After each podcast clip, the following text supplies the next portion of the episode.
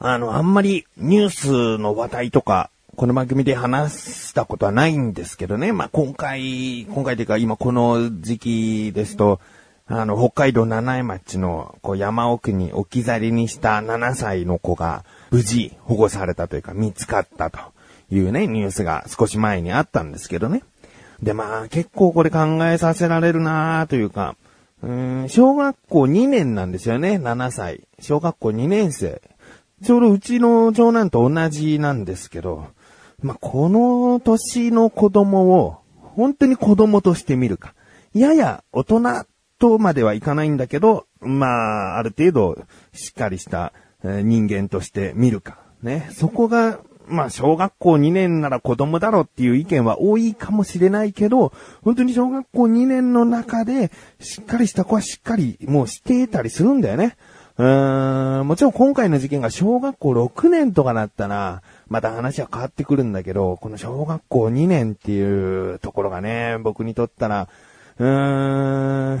一番引っかかってるのが、無事見つかって保護されて、で病院に連れて行ってですね、お父さんとか、まあ、家族に会って、でお父さんがごめんなと言って息子がうんと言ったね。これはまあ、ニュースから聞いた情報なので、ちゃんとした会話の内容はね、わからないですけどね。ごめんなとお父さんが言った。僕はなんかごめんなっていうのがちょっと違うような気がしてね。要はその、もともとはね、公園かどっかで遊んでて、車人に小石をぶつけていたと。ね、それはすごい怒るよね。怒らなきゃむしろ親としてダメだから、僕が、まあ、その立場になったら相当息子を叱ると思うんだよね。で、山奥の方に、まあ、たまたまなのか、あえてなのか、向かってって、一回降ろしたと。一回降ろしたけど、こっちに走ってきて、一回乗せた。それでまた降ろして、今度はもう本格的に置き去りにしてったってことなんだけど、この一回目の時に、子供は反省してなかったのかなっていうところだよね。で、ここで反省してなかったから、まあ、2回目置き去りにしたってことがあると思うんで、本当にこれで反省してなかった場合、僕としたら、まあ、相当また叱る。僕もその、置き去りっていうことは別としてね、さらに大きなお叱りをすると思うんだよね。だって、小石をね、人や車にぶつけるってね、相当、言葉はあえて悪くしますけれども、相当悪ガキなんですよ。その時たまたまなのかもしれないけど、まあ、いろいろな、その、情報をね、ネットやら、テレビやらのニュースの情報からすればわんぱくな子だったというから、もしかしたらね、親が見てない時こそ、そういうやんちゃなことをね、しでかしてたかもしれないよね。で、まあ、人にね、多大な迷惑をかける可能性がある。もしかしたらもうかけてたかもしれないしね。だって車に小石ぶつけたら絶対傷できるし、まあ多少なりとも傷はついているはずなので、その被害者からしたらよくもこの子供めってなるわけだよね。まあ人だってそうだよね。目とかに小石が当たったりして最悪失明とかね、そういうのにさせてしまったらって考えたらね、やっぱり石を人や車にぶつけるっていうのはとっても良くないことだから。本当に大きな事故につながる可能性のある行為だから、ここは本格的な叱りをしなきゃいけないなって親としては思う。僕がでもあえて親に一つだけこれはなかったんじゃないかと思うのは、やっぱり置き去りにしようって決めて、5分から10分戻らなかったってところだよね。僕がもし置き去りって手段を選ぶとしたら、まあ、車は走らせるけども、まあ、すぐ止まるっていうか、まあ、すぐ目のつくところに、こう、影を潜めておくかな。やっぱり万が一で子供に何があるかわからないから、こう、目の届く、隠れて子供を見張りながら、その、置き去りにして反省をしたのか、みたいな。まあ難しいか。置き去りっていう手段はなかなか難しいね。賛否両論あって当たり前なのかな。まあそこでね、そういう風に叱った、親として子供を叱った話は戻りますけれども、無事保護された時にお父さんはごめんなと言った。何にごめんななのかな。置き去りにしたけど見張ってやれなくてごめんななのかな。でも子供のためを思って叱ったのであれば、こういう叱り方をしてごめんなっていうのは違うんだよね。そこで僕がもし子供に一言何を声かけるって考えると、無事でいてくれてありがとうぐらいだったら言ってもいいかなと思うんだよね。ただまあごめんなって言っちゃうのはなんかこう、結局お父さんはあの叱り方を反省してしまったんだなっていう。でもその反省は子供にしなくていいんじゃないかな。お父さんはお父さんなりに子供のためを思って叱ったのであれば、その叱り方で、子供には伝わっていればいいんじゃないかなって思うんですよね。でもここまで話すけども、やっぱり6日間もね、子供の安否がわからない。ね、誘拐されたのか、遭難して命がもう絶たれたのか、もうわからない。そういう6日間を過ごすっていう心境っていうのは、想像できると言っても絶対に実際は違う、もっと辛い思いだと思うから、想像もつかないような感情だと思うんだよね。だからそれで、息子さん見つかりましたよ、つって会いに行った時に、まあ、わかんないね。実際僕もごめんなっていうのかもわかんないね。まあいろいろ考えさせられる事件でしたね。本当にこう行方不明中はね、毎日こう最新情報が知りたいと思うぐらいね、心配でしたね。見つかってよかった。それは一番にありますね。どうか今後幸せな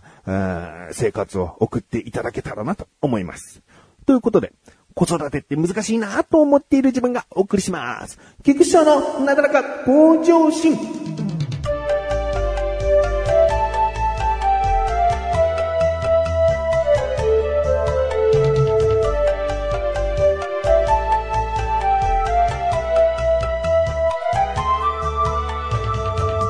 もう6月でしょ？夏って言えば夏なんだよね。そんな時にですね、僕お昼外食をして、で、仕事までにまだ時間大丈夫かなと思って、あとね、静かなところに車を止めてね、で、ちょっとこう、ゆったりとした時間を過ごそうかなと思って、で、比較的うちの近所なんですけれども、竹林がありましてね、竹林って言ってもそんな大きくないですね。竹が多く生えていて、で、車通りも少なくて、住宅地の中で、静かな場所があるんですね。で、竹林の中じゃないですね。竹林がある道路に、端に車を止めて、で、ゆったりしていたと。で、しばらくしたらですね、窓を薄く開けてたんですけど、子供らしい声がね、キャキャ、キャキャ、みたいな声が聞こえたんですね。なんで子供の声聞こえるのかなと思って、よく耳を澄ますと、どうやら鳥の鳴き声だったんですね。鳥が鳴いてるんだと思って。で、窓をね、こう、開けてみたら、ほききょつって、すごいこう、鳥が、もっと可愛らしい音ですよ、もちろん。ほききょほききょっていう声ですごい鳴いてて、うわわわ、窓開けた瞬間すげえ泣いてると思って。鳥だったんだな。鳥の姿はね、見えるんだけど影っぽい感じ。竹林の下は低めの木がこう結構あって、で、その木のところに小鳥がいるようないないようなで、こう影が見え隠れする感じね。鳥かな、ほけきょほけきょほけきょほけきょつって、すごい泣いてて。ほけきょといえば、うぐいすかと思ってね。こんなもう夏と言ってもいい時期に、こんなにウグイスって鳴いてるんだなと思って。で、ちょっとね、ほけきょうっていうのを聞くと、こう、ゆったりと、うっとりとかな、うっとりとした気持ちになってですね、思わずこう、ツイッターでね、ビデオ投稿したんですね。映像を撮って、音を優先に撮りたかったんだけど、そこの木の部分を映しながら、泣くかな、泣かないかなっていう。大体ね、開けた瞬間、ほけきょほけきょほけきょほけきょってすごかったんだけど、20秒に1回ぐらい、ほけきょっていう風に泣いてるから、じゃあもうこれ1回泣いて10秒ぐらいしたら、録画ってやって、ちょっと泣き声取れるかなと思って。で、こう、スマホでこう、撮っていたら、ちょうどね、泣いたんですよね。いいの撮れた。で、録画できたんですね。で、ほけきょとは言ってるけども、もしかしたらさすがにこの時期だから、ウグイスじゃない可能性あるなと思って、で、ほけきょ鳴き声って調べてみたんですね。そしたらウグイスでは間違いなさそうなんですよね。でもこのウグイスの鳴き声っていうようなページを見ていたら、どうやらこう、オスが警戒するときに鳴くっていう情報が、こうありまして。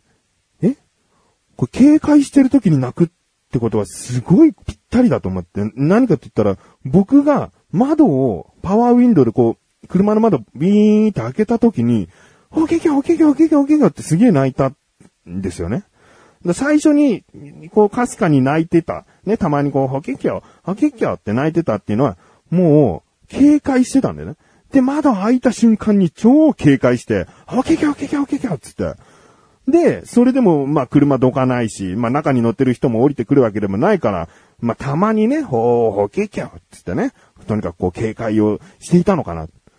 もうね、その情報を知ってからね、ほけきゃは、もうどけよねしか聞こえなくなってきて、思わずツイッターにね、そういう文章で、うぐいすうっとりしていたら、どうやら警戒するときに泣くそうで、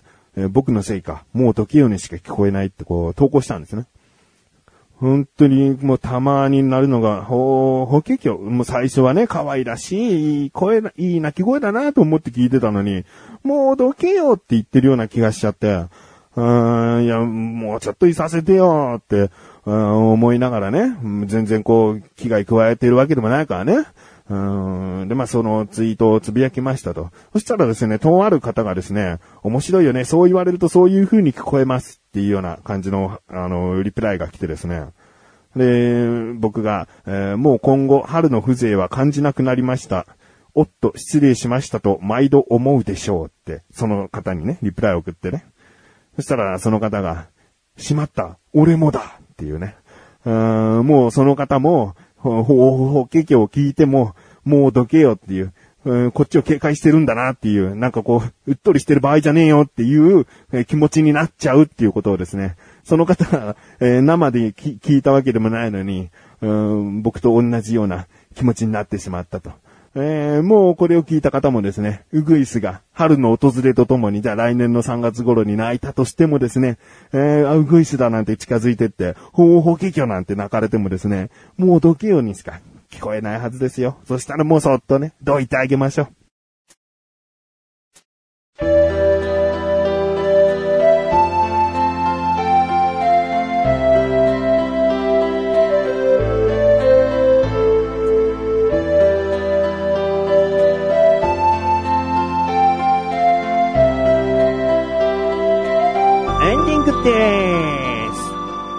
今回ちょっと慣れないニュース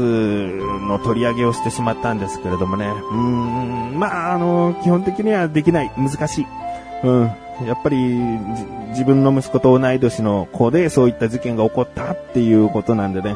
本当にいろいろ考えちゃいましたからね。いやー、無事でいてくれてよかったな。その子供は将来自衛隊に入るべきとか、なんかいろいろとこうネットで書かれているんですけどね。子供すごいな、子供すごいなっていうのを見ると、いや、ちょっと違うんじゃないかなってなんかね、思っちゃってんだよね。いや、子供、わんぱくすぎでしょ、と。思っちゃったんだよね。でもその子供を本当に子供として見るか、ちょっと自立し始めた人間として見るかで随分違うんだよね。本当に子供として見るんだったらすごいね、よく生き延びたね、6日間も頑張ったね、なんだけど、いやもうなんか多少こうちょっともういい、僕一人でやっていくみたいな、なんかそんな気持ちで、いたのであれば違うじゃん。やっぱり小石を人や車にぶつけることを反省しなきゃいけないんだから、ま